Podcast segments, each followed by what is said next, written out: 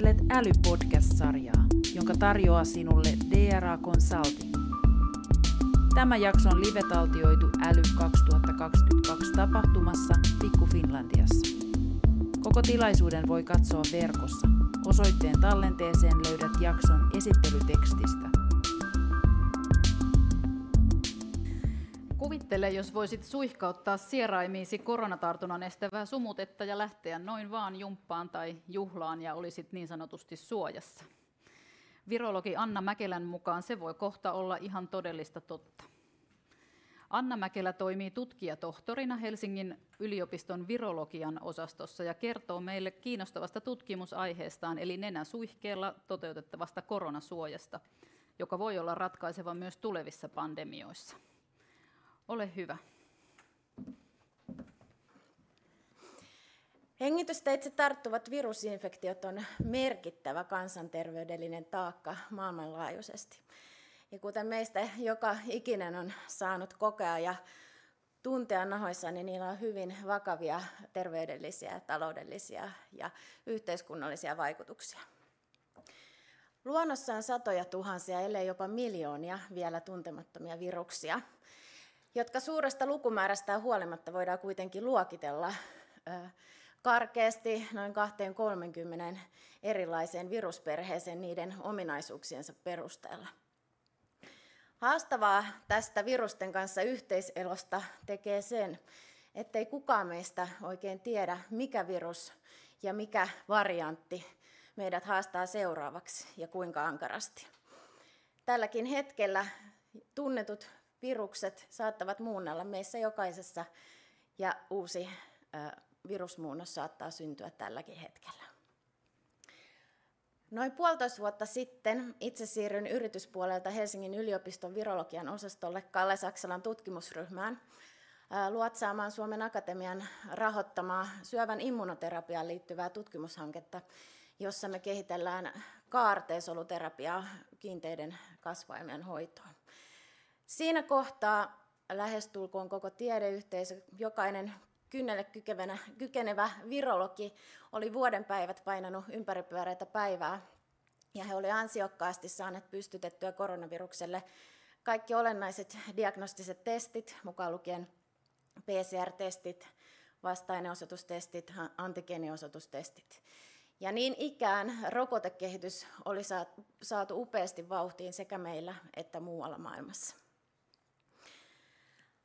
Parantaaksemme pandemista varautumista nyt ja tulevaisuudessa me ryhdyttiin meidän tutkimusryhmässä miettimään rokotteiden rinnalle täydentäviä keinoja hengitysteitse tarttuvien virusten varalle, jottei ensi kerralla ne pääsisi leviämään tällä vauhdilla niin kuin nyt on päässyt käymään.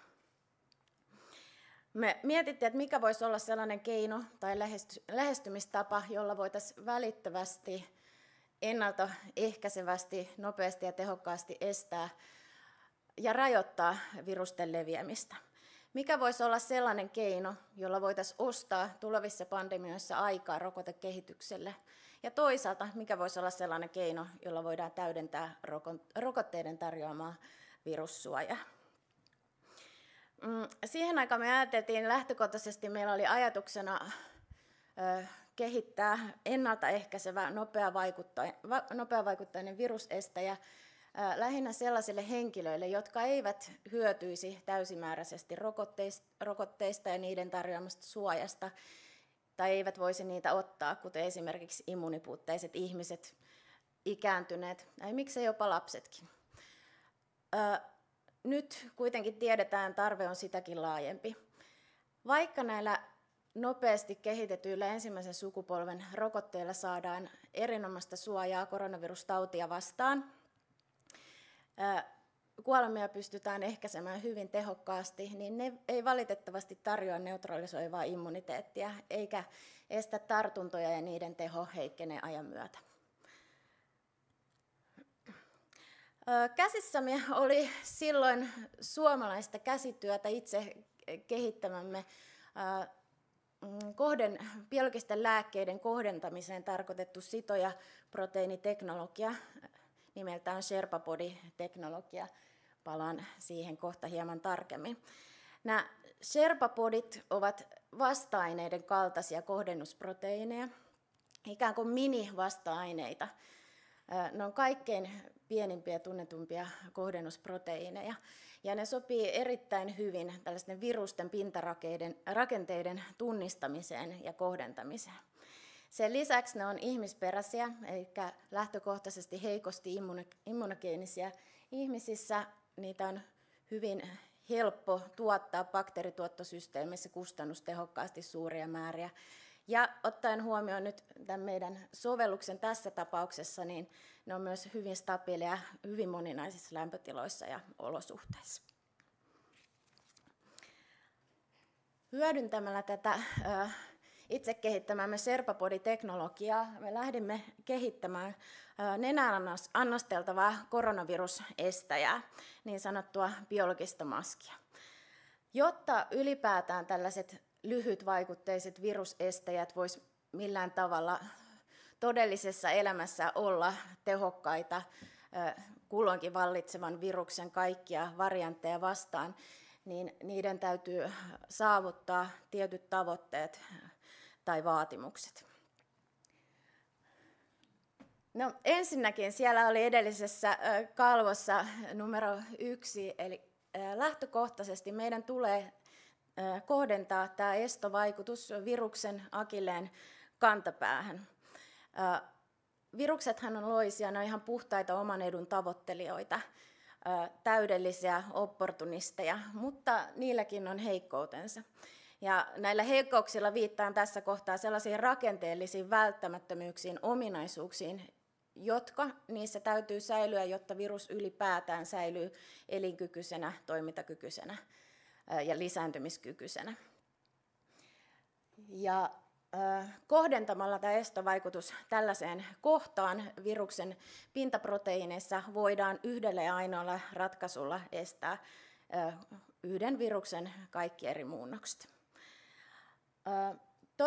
Toinen tärkeä tavoite on estää infektio, infektio siellä, missä se alun perinkin tapahtuu, eli nenäontelossa. Koronaviruksesta tiedetään, että primääri-infektio alkaa nenän epiteelisoluissa ja lähtee sieltä sitten leviää, leviämään muualle ylähengitysteihin ja muualle elimistöön.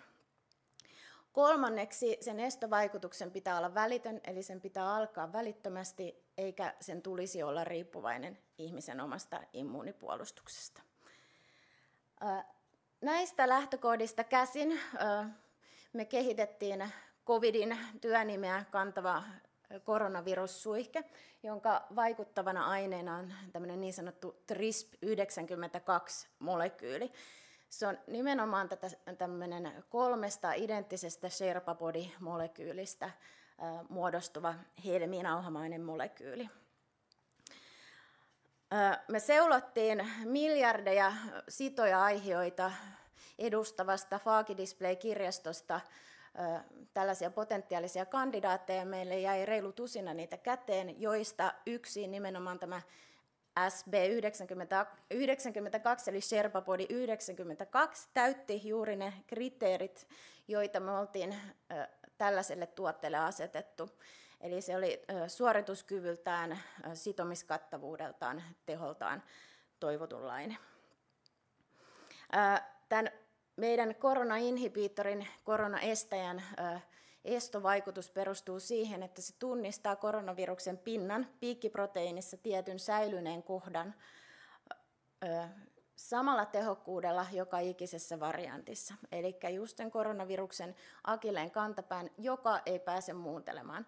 Se löytyy lähes identtisenä jokaisesta variantista, myös omikronista ja nyt jylläävistä omikronin alavarianteista. Me ollaan saatu prekliinisissä eläinkokeissa erinomaista tehoa etukäteen annosteltuna, eli kun eläimille on annettu tätä virusestäjää ennen virusaltistusta, pisin aikapiste, mitä me ollaan testattu esimerkiksi kahdeksan tuntia vielä niin täydellistä suojaa, mutta myös niinkin päin, että kun ollaan annettu viruksen, äh, virusinfektion tapahtua, eli altistumisen tapahtua, Ja se on käynnistynyt, kun ollaan annosteltu neljä tai kahdeksan tuntia sen infektion aloittamisen jälkeen, niin teho on ollut merkittävä silloinkin. Eli pientä varaa olisi mahdollisesti tässä, jos nyt tartunnan saatte tällä reissulla, niin kotona vielä paikata tilanne. Me viimeistellään tällä hetkellä näitä prekliinisiä teho- ja turvallisuuskokeita ja toivottavasti saadaan sitten riittävä rahoitus ja viedään tämän sitten kliinisiin kokeisiin loppuvuodesta tai viimeistään sitten ensi, ensi vuoden alussa. täysin tätä analogista lähestymistapaa jossa just huomioidaan nämä kolme tavoitetta, niin voidaan soveltaa myös muille hengitysteitse tarttuville virusinfektioille. Ja me ollaankin rakentamassa parhaillaan työkaluja sekä influenssaa että RS-virusta kohtaan. Kiitoksia. Tässä lyhykäisyydessään se, mitä me ollaan puuhaltu viimeisen vuoden aikana ja, ja mielelläni vastaan kysymyksiin.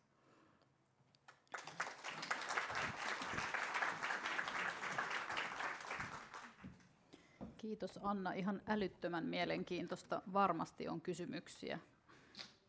Antakaa palaa vaan. Ole hyvä.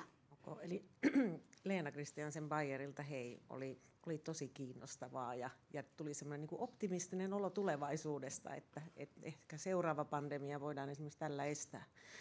Mutta et kysyisin tästä tota, niin tuotteesta, että missä vaiheessa se menee, että koska olisi kenties mahdollisuus tulla markkinoille ja olla oikeasti loppukäyttäjän saatavilla? Tosiaan, niin kuin just äsken sanoin, niin tällä hetkellä viimeistellään ihan vihoviimeisiä turvallisuuskokeita eläimissä saadaksemme riittävän turvallisen datapaketin, jotta, jotta lähdetään sitten ihmiskokeisiin. Eli siinä vaiheessa ollaan, että vielä, vielä on matkaa valitettavasti markkinoille, mutta kovasti töitä tehdään sen eteen. Joo. Jos vielä jatkokysymyksen, niin mietin, että kuinka pitkiä ihmiskokeita teillä on, että kuinka pitkää käyttöä käytännössä vai, vai onko se aika niin kuin nopeasti todettavissa, että ja öö, tartunnan?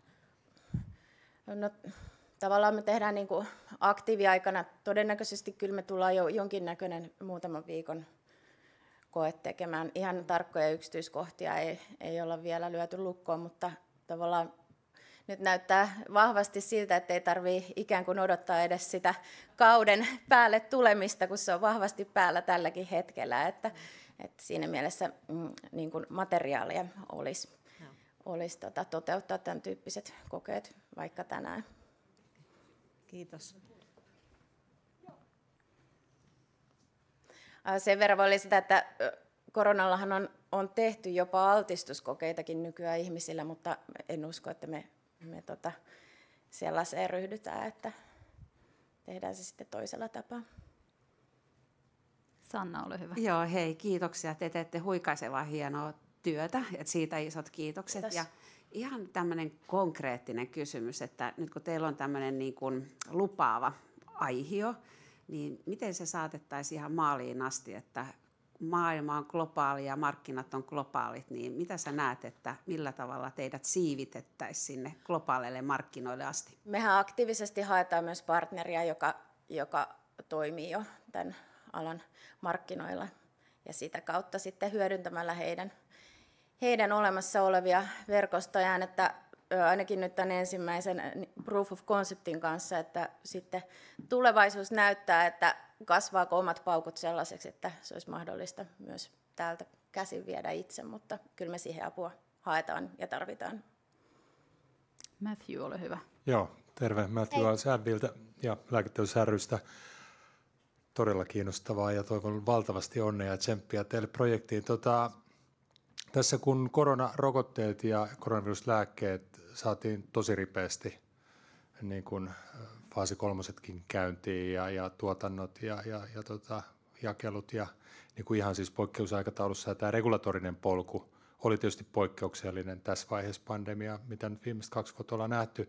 Onko tämmöiset poikkeusolot niin kuin tässä rekisteröinti- ja, ja kliinisessä kehityksessä ikään kuin vielä voimassa, että et, semmoinen perinteinen niin kuin malli, että, että nyt nämä prekliiniset ja faasi 1, 2, 3, niin, niin puhutaan vuosikausista tietysti – mutta mut onko tässä ikään kuin, miten EMA, FDA tällä hetkellä suhtautuu? Näitä aiheita on varmaan aika paljon.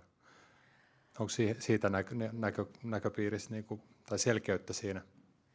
Öö, no nyt mä en, en osaa kyllä ihan sataprosenttisen varmasti vastata niin kuin tämän tyyppisen tuotteen kannalta, että luulen, että ajatellaan, että se akuutein vaihe on ohi, eikä ehkä oikopolkua tässä nähdä.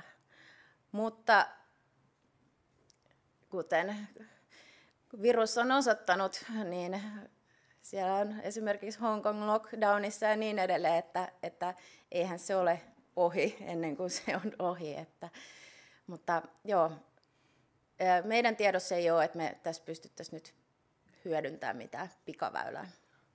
Ja ehkä semmoinen toivotus teille vielä, että yritys varmaan kriittisessä vaiheessa niin kuin rahoituksen ja kotimaisen ja ulkomaisen rahan suhteen, niin, niin pitäkää vimmatusti kiinni, että arvoketjusta jäisi Suomeen mahdollisimman paljon. Kyllä, tiedän, tämä on helppoa, puhtaasti mutta... suomalaista käsityötä sekä teknologian että itse innovaation osalta. Että Huikeeta. Kyllä, siitä pidämme kiinni.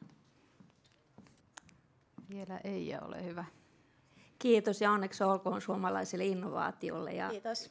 Kotimaisena viranomaisena ilman muuta tuemme ja tarjoamme neuvontaa ja apua. Ja, ja niin kuin oli puhetta, niin tämä rolling review-prosessit ovat menossa, mutta niitä aiheita siellä toki on todella paljon, mutta lupavat kyllä, kyllä nousevat esille siinä vaiheessa, että, että hyödyntäkää, hyödyntäkää kotimaisen viranomaisen neuvonta, neuvonta-apua ja, ja tuota, toivotaan, että – että pääsee sinne nopeisiin prosesseihin. Kyllä niitäkin on, kun on riittävän, riittävän tuota hyvä aihio viedään eteenpäin. Ja tällä hetkellä EMAhan uudistaa näitä prosessejaan muutoinkin ja, ja tuota, koko Euroopassa viranomaiset tekee jotakuinkin 24-7 töitä näiden, näiden lääkkeiden eteen.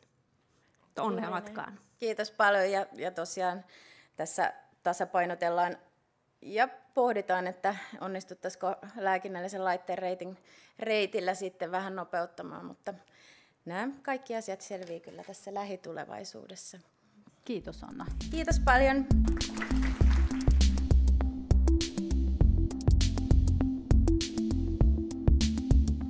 Kuuntele myös muut Älycast-jaksot ja live-taltioinnit ja pysy kuulolla vuoden älykkäimpien puheenaiheiden äärellä.